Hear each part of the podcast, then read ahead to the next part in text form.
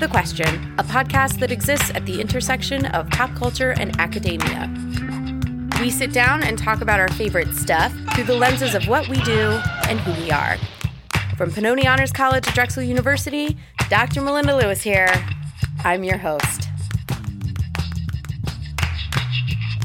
Hello, I'm here with Matt Wiese, an alum of Drexel University, former STAR Scholar, and currently a mechanical engineer at the U.S. Naval Research Laboratory. And we're here to talk about robots. Hi, Matt. How are you? Hi, I'm doing great. Happy to be here. Are you excited? Oh, I'm very excited. I love talking about robots. I got so excited about talking about this that I realized that I don't know what a robot is really. and as I was going through all of the examples, I was like, Terminator, uh, Robocop, like sure, uh, yeah, uh, District Nine, and then I realized, no, I don't know if those all constitute robots. Actually, I don't think any of the things that I'm thinking of are. No, they all do. Oh, oh good, oh, good. Yeah. So I'm not completely wrong. So can you explain to me why I am right? Yeah, absolutely. So robot is really the broadest term you could use to describe basically any sort of machine that is capable of sensing its environment and making some computations to make a decision and then perform an action in the real world. And though we are worlds apart, like us, there's more to them than meets the eye.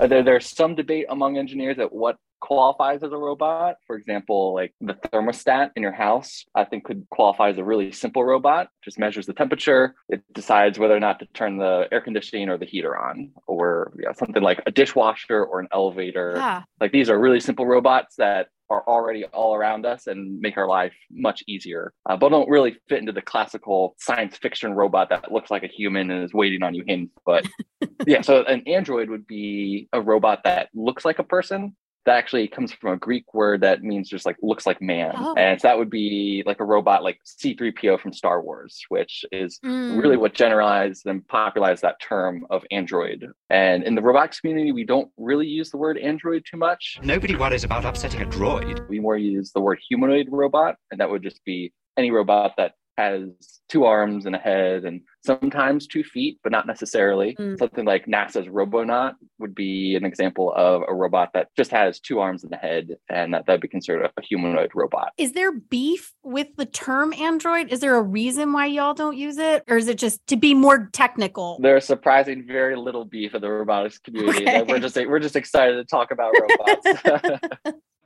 I think there is some sort of distance between the android of movies and humanoid robots of real life. That mm-hmm. I think humanoid robots are a little bit more descriptive uh, rather than android is a little bit more narrowly focused and gender specific. But there is some more distinction between what a cyborg is. So that mm-hmm. would be a robot that has some sort of living organism that is modified with electronics. So that would be like your Robocop or your Iron Man, where it's part person, part living thing, but is modified or enhanced by electronics. And there's actually a good amount of real life applications where like someone has a pacemaker or a cochlear hearing implant or like a robotic prosthetic limb. So those people would all be considered cyborgs or someone living like there's also exoskeleton suits that help people like lift packages in industrial mm. scenarios. So there's actually a good amount of progress of creating some real life cyborgs all around us.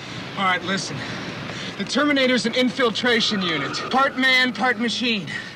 Underneath it's a hyperalloy combat chassis. Microprocessor controlled. Fully armored. Very tough. But outside it's living human tissue. Flesh skin hair blood grown for the cyborgs. Look, Reese, I don't know what you want. Pay attention. Me. Coming from a cultural studies background, cyborgs are probably the ones that in the humanities we spend a lot more time talking about because Donna Haraway, she wrote the Cyborg Manifesto that we use all the time to talk about the convergence of bodies and, and tech. Oh, sure. Yeah. And it's, uh, it's definitely a huge industry of both being able to enhance the human body as well as just help with people with disabilities. Mm. It's a great field to work in where you really get to feel like you're making a difference, where instead of just making a pile of parts that is working together, then you're actually able to interact with the human who is actually using the product or using mm. the machine. And uh, that's definitely really rewarding. Mm as you were talking, I realized my first robot was the little dogs oh, that yeah. would do the little flips, and you would just be so excited for that little puppy. Hey, I'm Morph the Mutt. You what? New Poochie reacts to pats, sounds, and light. What's the matter, fella? Just begging for his bone. And listen to him sing to each other. It was the most invigorating time of my life, perhaps. oh yeah, absolutely. Or like those Furbies. Oh yeah. And just the eyes look up and they Mhm. they blink and like that's all it takes to make you think it's like, oh, this thing is alive. Yeah. This is my pet. Yeah. Oh, that was such a phenomenon. Of course, by now, almost all of us have heard of what toy stores are beginning to call the F word F for Furbies. I can't tell you what he's saying, but I know he wants something. He sounds like my husband. Now, like any interactive toy, if you don't play with Furby, he goes to sleep and you may have to reset him. Again, he sounds like my husband. How do you think popular culture kind of handles robots generally and maybe these delineations specifically? Popular culture generally wildly overestimates what a robot can do. Mhm. I mean, we're still really at the point where a humanoid robot, if it can walk without falling over, then that's really impressive. Uh, you know, let alone think for itself or fight crime or become a superhero. I mean, robots are still in a really early infancy phase uh, when compared to things that are shown on screen in popular culture. Hmm. And even videos of real robots online, people see a robot doing a backflip and think that we're only two years away from robots taking over. this is it. That's, it. right. And we don't see the background. We don't see like the 90 takes it took to get the robot to flip yep. Yeah, absolutely. in that particular way. So it's like, yeah, this is all we get. And so this is the limited vantage point that we see. yeah and so many times like you you try to make a robot do something really impressive and you're just constantly breaking the robot and you're pushing the limits of both the software and the hardware and there's so many points where the robot breaks and you have to take an extra month to just rebuild the robot so you could do a second attempt and that's how you know progress is made where you find the weak points Mhm. and are able to get something that is a little bit more reliable Do you think that there's a good example in popular culture of robots or is it all pretty bad? one of my favorite movies is big hero 6 Oh, okay. the robotics itself is a little far fetched. Mhm. Having a, a robot being able to fly and diagnose someone's health conditions and the actual development of the robot is actually pretty dead on. I Mm. mean, there's the sequence, particularly in the film, where there's a video log that they're reviewing of this older brother trying out the robot, and it cuts between like trial six where it turns the lights off and because it takes so much power to run and trial 33 where it starts to accidentally slap him in the face because it's not doing what he thought it would and then jump to like trial 84 and it's finally working This is uh, Tadashi Hamada, and this is the 84th test. What do you say, big guy? Hello, I am Baymax, your personal healthcare companion. It works. it works! Work! I knew it! I knew it! I knew it! I knew it! and that kind of both a just like videotaping everything happens all the time Mhm. where we want to be able to go back and look at footage to see if the robot does fail what happens first and like what is causing the failure as well as just like the emotional journey so there's definitely some uh, some nostalgia there of seeing animated movies that portray robotics that inspire a younger generation Did you start in high school or did you start far younger? I was always a hands-on kid building and tinkering, Mhm. but I think the first robot I ever built was in high school. We had a robotics club that was fortunate enough to participate in this yearly competition where you basically build a robot from the ground up. And it was a, really good learning experience of just knowing what actually went into making one, Mhm. both the mechanical design, which is what I leaned more towards, but also the electronics and the software. And Do you remember when you were like, this is it? Like, this is what I want to like go into? I think there were a few pivotal moments. The first major one was seeing the movie Iron Man that came out in like 2008. That feels like a root. Yeah, Mhm. and I think I was like 13 years old at the time. And that was just a really inspiring movie seeing Tony Stark build this robot. And I think that was also a movie that shows the iterations and the development of having the first prototype that kind of works, but Mm. is a little hacky and put together and built in a cave with scraps. And then going and making that second generation, which is much better, but still has a lot of problems and just like that iteration period. And that not being perfect the first time, and that is okay. And really fine tuning and uh, going through that design process was was really intriguing as a little kid. I thought you said you were done making weapons. It is. This is a flight stabilizer. It's completely harmless. I didn't expect that.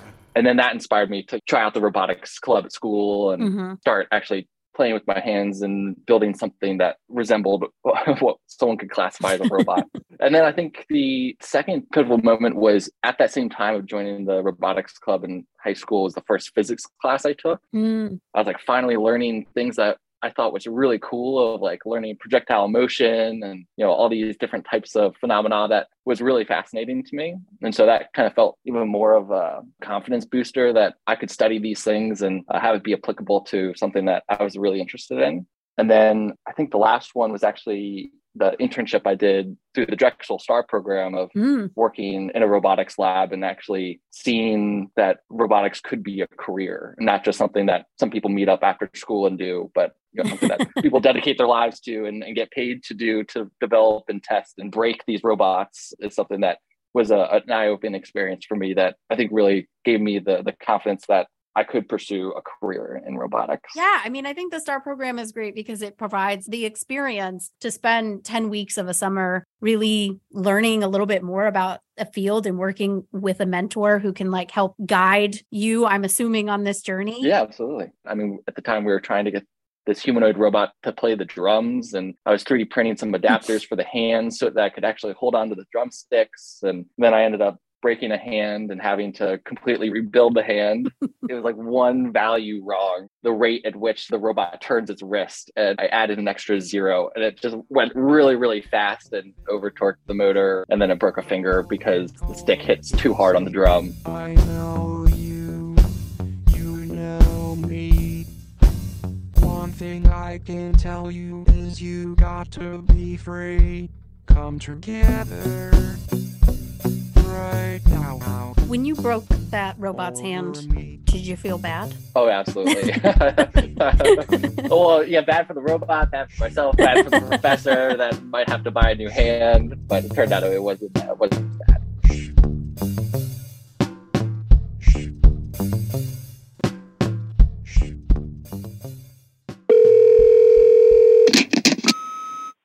It's your mom. I have a question about that podcast you do. Are you on the Instagram or the Twitter or the Facebook? You know, like if I have an idea for a podcast, how do I get in touch with you? Love you. Bye. Sup, mom? Uh, yeah. So you can find us on all those things actually Twitter, Instagram, Facebook. Just go to Pop Quest Pod on any one of those and follow. If you want to send us ideas, you can either go over to our website and leave us a message at PopQ Podcast, or you can get us directly at popq at drexel.edu. You can actually find us on iTunes, Spotify, Stitcher. Um, I can help set it up when I get home, but then you have to promise me to rate and review. All right, love you. Bye.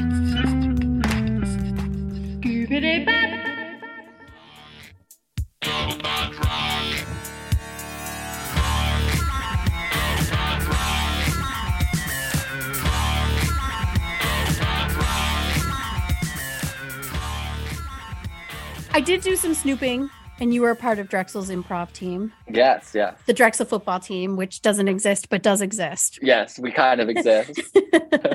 But how has improv, you know, like how do you work that into your projects? Yeah. It's actually that it's surprisingly really applicable to designing hardware and working in a collaborative setting. In improv, you walk out on stage with some teammates and you have no idea what you're going to say or what they're going to respond to. And you're building this scene together and Mhm. establishing characters and then trying to find the funny in that scene and trying to find a world in which something quirky might happen that, you know, gets some laughs. And it's really a great lesson in being able to be present in the moment and collaborate with what is currently being said and think about what other people are saying. Mm. That that's directly applicable to the collaborative process of designing robotics and or just designing hardware in general. You know, you meet up with three or four people and they're all sitting around a table and everyone's kind of throwing out ideas and some of them might seem silly and till the ideas kind of start to not feel silly and Mm. start thinking of something that might actually be novel and new that someone hasn't thought of before and that kind of process of listening to other people's ideas and incorporating them into your own and reworking them into something that is new is I think what people find funny about improv and Mhm. I think what actually makes great engineering of being able to collaborate, synthesize new ideas and not be closed-minded. And that's been something that's surprisingly useful from comedy to improv to engineering to just in life in general. Yeah. I might be wrong, but I feel like a lot of popular culture texts make robotics a solo endeavor. Mhm. Like it's always the lone man. this one person in the lab just like turning a wrench and all of a sudden like everything is figured out. yeah, which is probably like maybe a throwback to like Frankenstein, right? And the Mhm, creation sure. of whatever. It's alive. Oh, it's alive.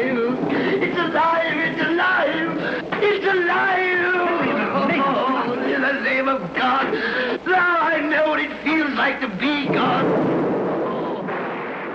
I've never heard of anybody actually working at Drexel or talking about robotics in a way that was a solo project. No, no. And that's what makes it so much fun of how multidisciplinary it is, of being able to sit across the table from someone that is in a totally different mindset of thinking about how they would control the things I design, or someone else thinking about how to give it power and make sure that it, it knows its position. And there's definitely real camaraderie of collaboration between all those different types of fields in order to actually get something together. I think that's also part of the thing is like what worlds can we create and what worlds can we build Yeah. and what can we do to fill in those gaps? No, I think popular culture, especially in robotics, they like to basically jump from building the robot to the robot is built and is now suddenly evil. And there's so much space in between there that's definitely uh, a little overstated from the current state of technology.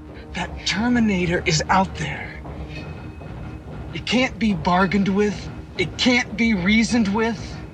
It doesn't feel pity or remorse or fear. And it absolutely will not stop.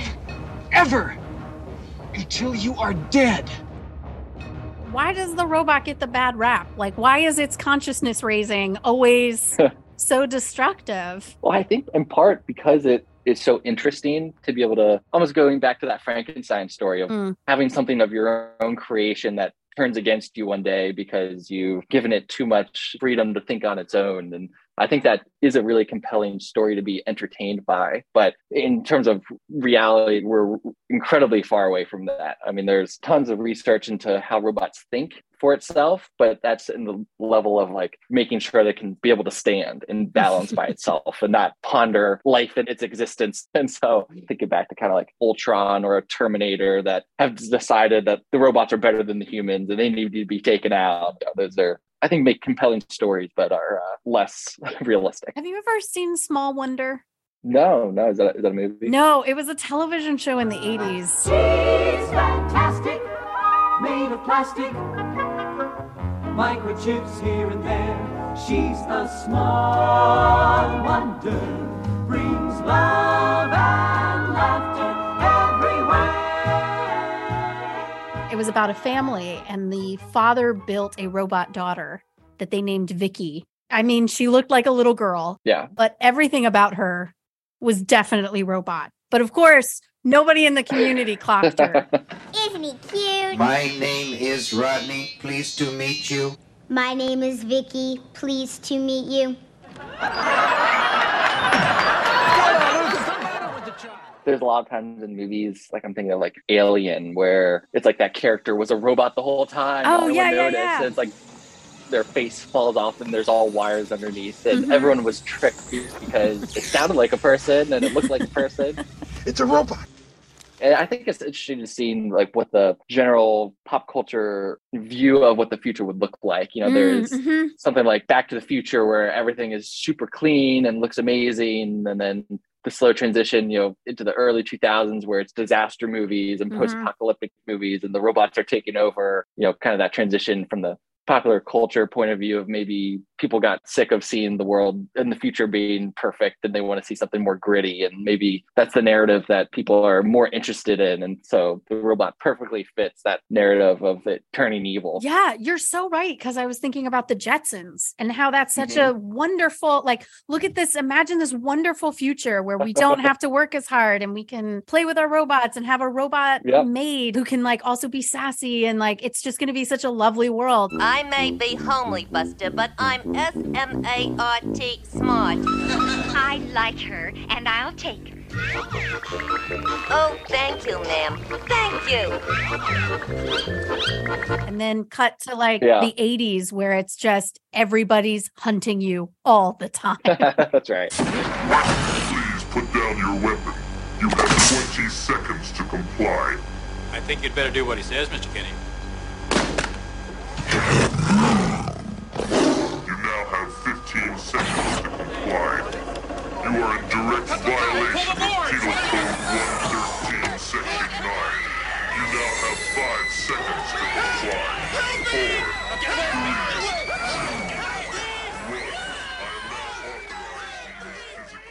Yeah, I think that that does ring true of anything that a robot does. A human is behind it. I mean, even all these crazy maneuvers and gymnastics and robots doing all these complex things. There's a team of dozens of engineers that are putting their their life's work into making that happen. And having something that just starts to happen by itself is totally out of out of the realm of possibility. And uh, you know, we're seeing that more and more of even with AI and having AI text feedback, and all of that is just taken from human writing and just kind of regurgitating it in new ways. And so I think that is that's similar to what a robot would do. You know, having pre-programmed paths that it be, is able to choose which way to navigate a corner or navigate a hallway, and hmm. a human has planned you know multiple different paths, and it's just choosing which one it thinks is best. when choosing what to assign a robot to do, what is the decision that this is what we're going to make him do? I think part of it is just giving a goal to try and work towards. Mm. Yeah, like what is the useful purpose of having a, a robot try and play the drums? So there's not a huge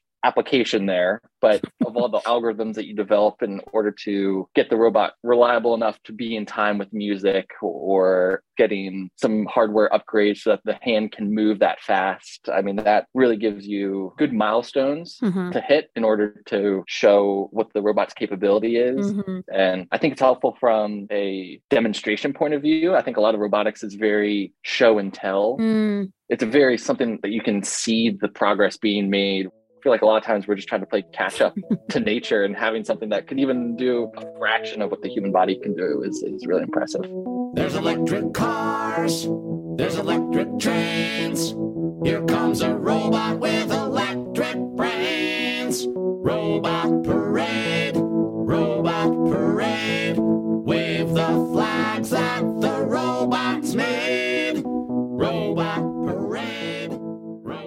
one of the things that makes robotics such a fun field to work in is the fact that there is so much distance between the current state of the art of technology and what is depicted in movies that it gives you such a big runway for being able to contribute to the field and it keeps things like really exciting to be able to make new hardware that gets you one step closer to having something that can wait on you hand and foot or can make your life that much easier and Mhm. the main takeaway is if you're worried about the robot taking over and having to fight back against them, you can definitely sleep well at night knowing that we're a long, long ways away from that. Well, Matt, that was that's all that I needed to hear. So thank you very much for being here and putting my mind at ease because I spend countless nights wondering about our future courtesy of Terminator. So Oh yeah, you can sleep easy. Pop the Question was researched and hosted by Dr. Melinda Lewis. Our theme music and episodes are produced by Brian Kantorek, with additional audio production by Noah Levine. All of this was done under the directorship of Erica Levi Zelinger, the deanship of Dr. Paula Marantz Cohen, and the Pennoni Honors College at Drexel University. I know it's important. I do. I honestly do. But we talking about practice, man. What are we talking about? Practice. We're talking about practice, man.